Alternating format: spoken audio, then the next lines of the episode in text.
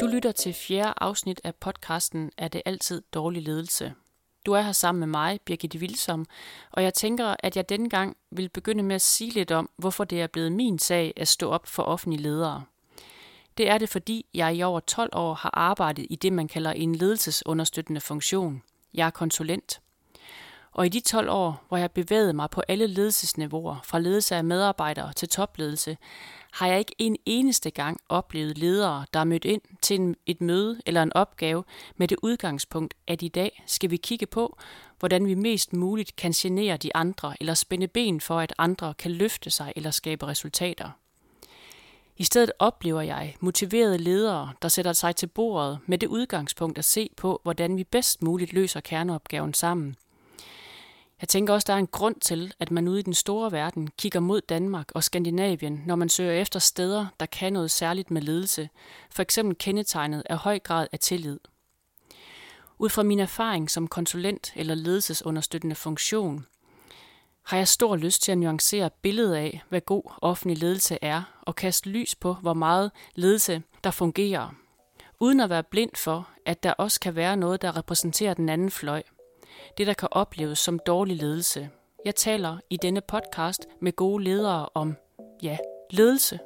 I dag er jeg taget på besøg hos Michael Engelsbæk, og Michael han har været leder i over 15 år. Han er faktisk ikke helt sikker på, hvor mange det er, fordi det er mange efterhånden. I dag er han stabschef i kommunaldirektørens forvaltning i Randers Kommune. Og Michael, ud fra din mangeartede erfaring som leder, er det altid dårlig ledelse? Altså, der findes dårlig ledelse, men det, der kan synes som dårlig ledelse, er ikke nødvendigvis dårlig ledelse. Det kan handle om rigtig mange andre ting. Kunne du prøve at uddybe det lidt? Hvad er det for nogle ting? Det, som regel så, eller ofte, når man det som eksempelvis medarbejdere kan opleve som dårlig ledelse, det kan handle om dårlig kommunikation, det kan handle om forskelle i målsætninger, forskelle i værdier, forskelle i, hvordan man ser verden. Og det kan ofte opfattes som dårlig ledelse, men er det ikke nødvendigvis. Nej, for Michael, hvis vi lige skal deklarere vores relation, så har du faktisk engang været min chef. Det er helt rigtigt. Ja, og dengang, hvor du var min chef, der var der jo nogle gange, at jeg som medarbejder synes, at du blandede dig lidt for meget i mit arbejde. Og når jeg lige troede, nu skulle jeg lige ud og gøre et eller andet på en måde, så havde du en mening om det, der sendte mig i en anden retning. Så på det tidspunkt kunne jeg måske godt have forstået dig som en dårlig leder. Det der jo bare er sket efterfølgende, det er, at jeg jo faktisk har set, at jeg har lært rigtig meget af dig. Og nogle gange, når du blandede dig, jamen, så bliver jeg faktisk en bedre medarbejder.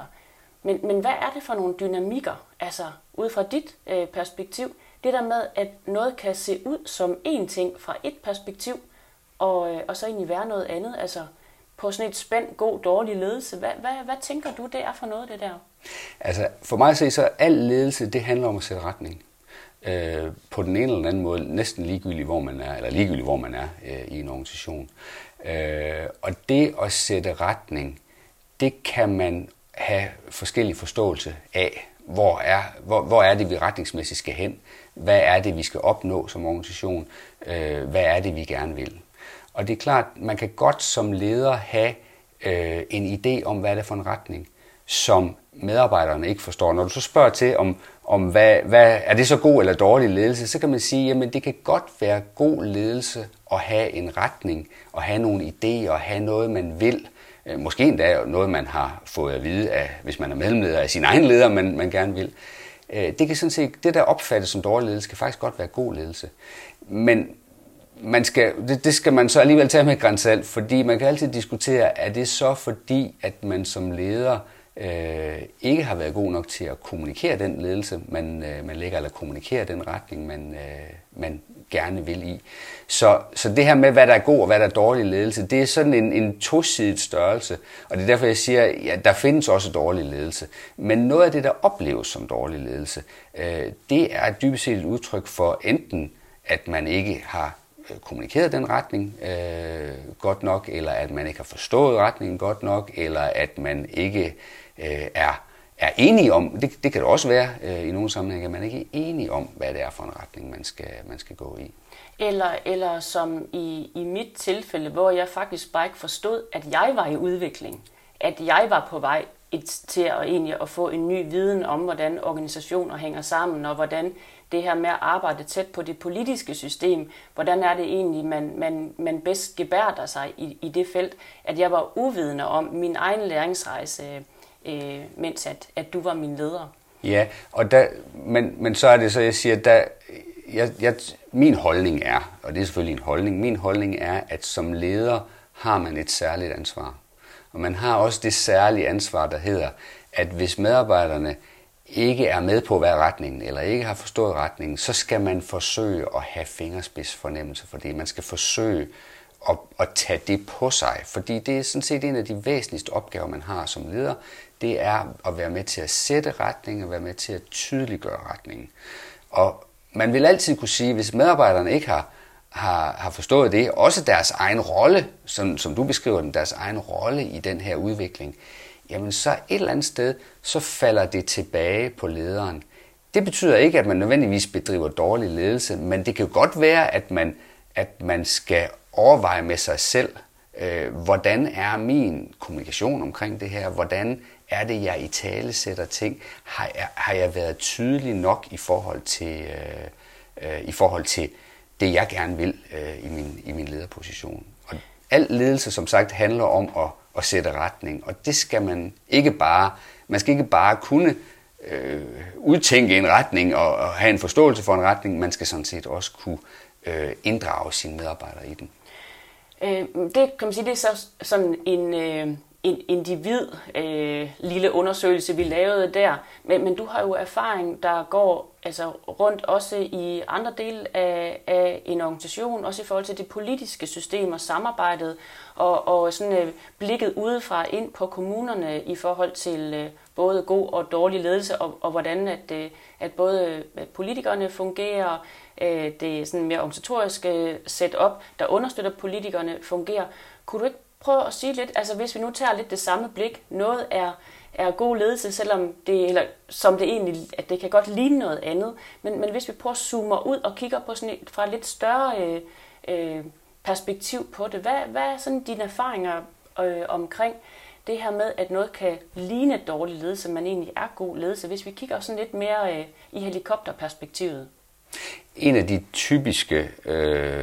ting, der typisk kan ske, eller som medarbejdere typisk kan opfatte som dårlig ledelse i en politisk styret organisation, er, når man oplever, at ens leder, man kan have en oplevelse af, at ens leder ligesom bare render efter det, politikerne siger. Nu sidder jeg her med hele min faglighed, hele min indsigt, hele min viden, og hvorfor er det så, at mine ledere ikke formår at formidle det til politikerne, sådan at de træffer nogle beslutninger, der er rigtige eller er inden for den faglighed, jeg nu ser.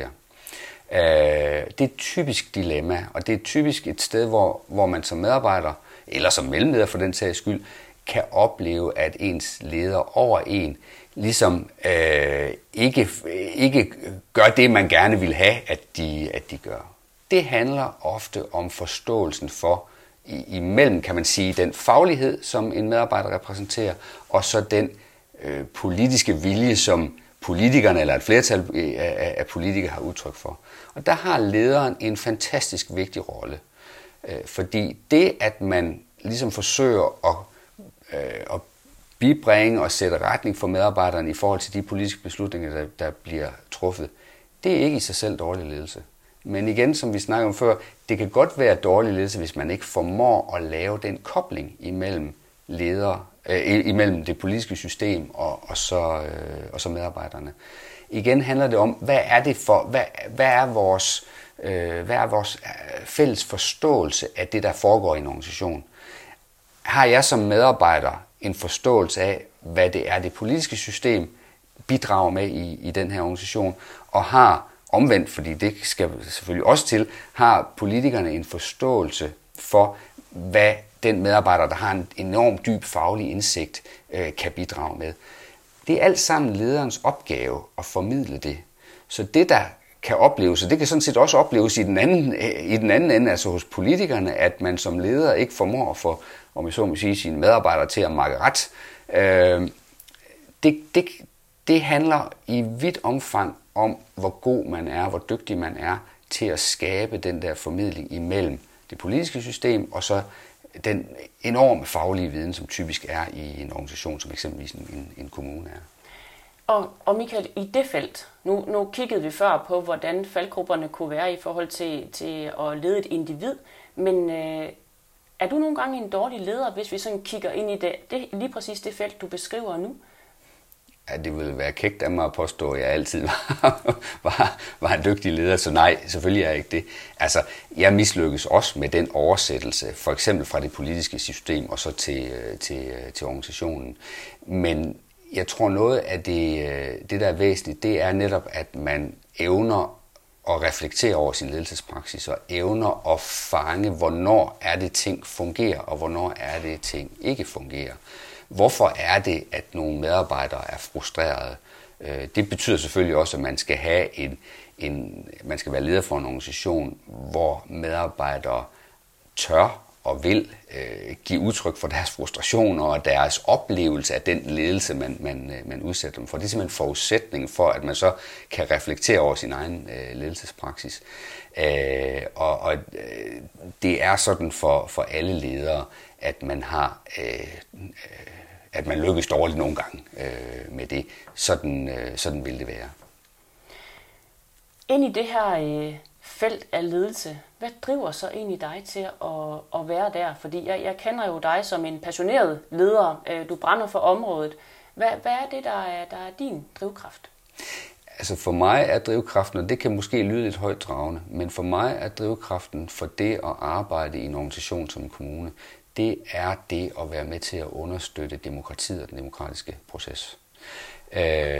Og det kan man måske godt sidde sådan udefra og sige, ja, det er jo fint.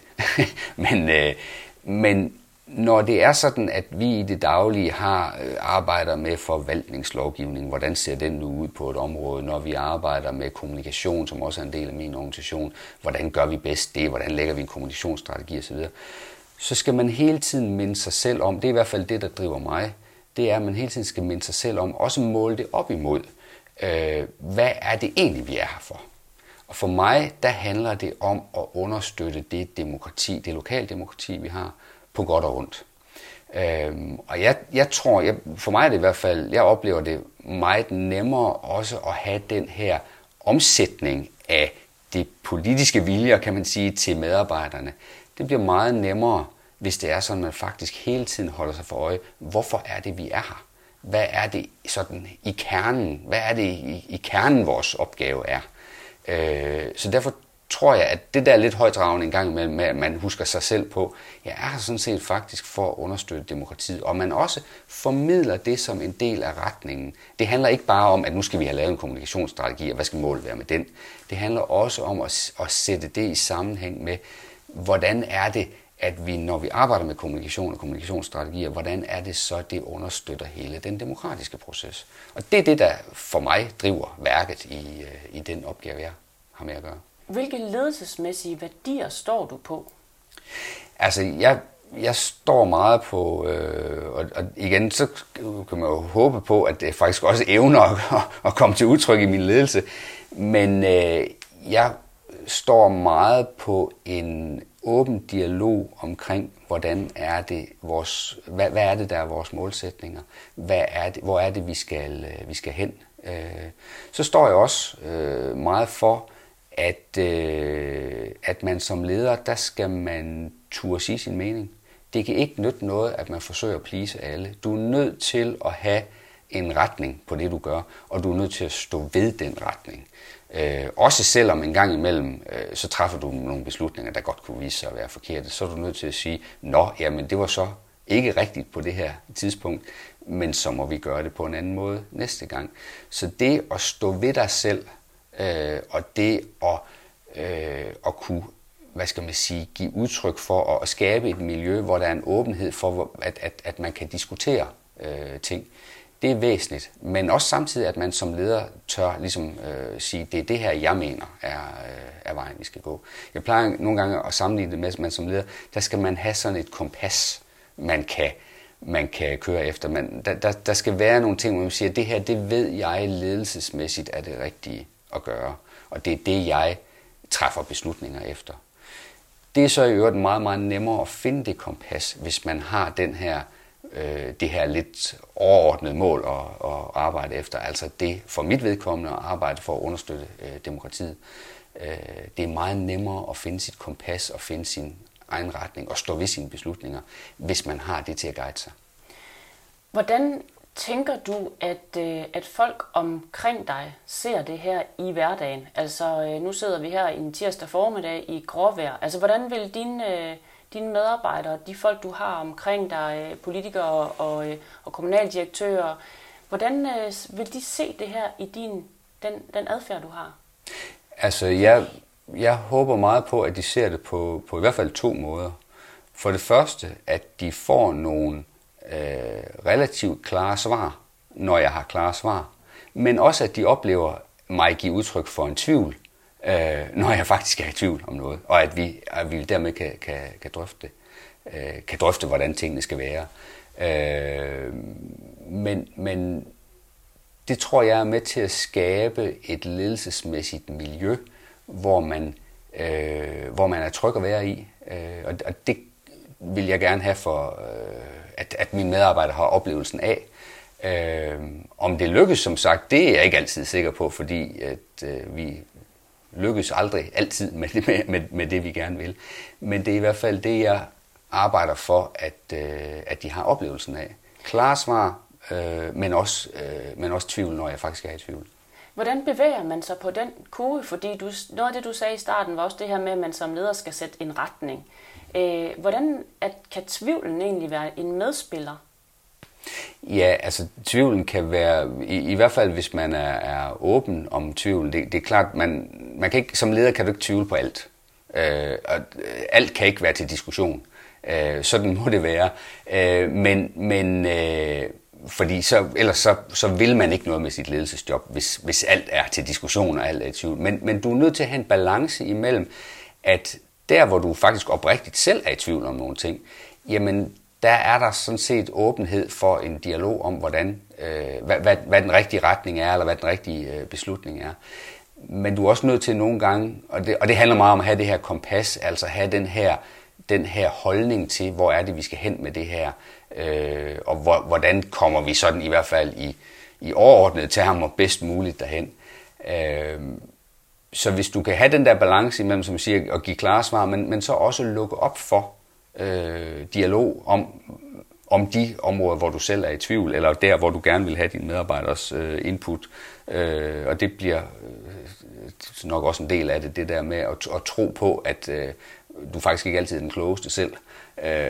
At man kan få rigtig mange vinkler på de opgaver, man arbejder med. Det tror jeg er rigtig vigtigt. Men det må aldrig flyde ud i, at man ikke selv som leder har en holdning til retningen. Michael, hvornår forløses dit fulde potentiale som leder? Hvad er de bedste dage for dig som leder? Jamen altså de bedste dage for mig som leder, det er faktisk, når jeg trives sammen med de mennesker, jeg er sammen med. Når vi det behøver ikke at være, når vi lykkes med nogle ting, men det er bare det, at vi arbejder i nogle processer, hvor vi gensidigt beriger hinanden. Det er sådan set nogle af de allerbedste dage, altså hvor man kan gå hjem og sige, det kan sgu godt være, at vi ikke lykkes med det her, men vi havde delme godt nok en god proces derhen til. Og så er der selvfølgelig nogen, der kan sidde og grine og sige, proces, og hvad bliver der ud af det? Og det er klart, selvfølgelig også, man er også nødt til at have nogle resultater ud af det, men sådan de rigtig gode arbejdsdage, de kan lige så godt være dage, hvor vi faktisk har lykkes at berige hinanden som medarbejdere, som ledelsesmæssige kolleger, eller hvem vi nu er, som de dage, hvor vi kan sige, yes, nu nåede vi et resultat her. Dit bedste råd til næste generations ledere, hvad er det? Altså, det er to ting. Det ene ting, det er, at man er nødt til at have, man er nødt til at ville noget med et lederjob. Altså, man skal ikke tage et lederjob, fordi man tjener flere penge end som medarbejder. Man skal ikke tage et lederjob, fordi man får en fin titel. Man skal tage et lederjob, fordi man vil noget med det. Det er helt afgørende, og det er jo også det, der kan være med til at give en retning på det. Hvad er det, man skal ville? Du skal ville op nogle målsætninger, eller du skal ville understøtte den der overordnede målsætning, du har med det, med dit lederjob. Du skal, hvis du bliver ansat på ældreområdet, så skal du ville noget godt for de ældre, du har med at gøre. Det er den ene ting. Den anden ting, det er, at du er nødt til at vi har været lidt inde på det også. Du er nødt til at have, eller du skal have evnen til at reflektere over din egen ledelsespraksis. For hvis ikke du har det, så kører du meget, meget hurtigt sur i konflikter, og fordi du gør ikke, man kommer ikke til at gøre alting perfekt, og især ikke, når man er ny leder. Så hvis ikke man har evnen til at reflektere over sin egen ledelsespraksis, så er det meget, meget svært at være leder. Hvordan gør du selv det? Jamen det gør jeg i høj grad selvfølgelig ved at reflektere over de tilbagemeldinger, jeg får fra medarbejdere. Den måde, det medarbejdere siger til mig, det er ikke, selvom man forsøger at skabe et ærligt, et åbent ledelsesmiljø, så er det ikke altid, det lykkes. Det er ikke altid, medarbejdere siger noget ærligt til en, men man er nødt til at forsøge at reflektere over det, de siger under alle omstændigheder. Man er også nødt til at reflektere over den respons, man får fra andre. Man er nødt til at reflektere over, hvad var det lige, der gik galt her, når den her proces den gik galt, eller når vi ikke lykkedes med de resultater, som vi skulle have ud af det. Det at bruge tid på at reflektere over det, det er for mig i hvert fald det vigtigste i forhold til den ledelsespraksis, jeg nu bedriver. Tusind tak for din tid, Michael. Det var rigtig, rigtig spændende. Velbekomme.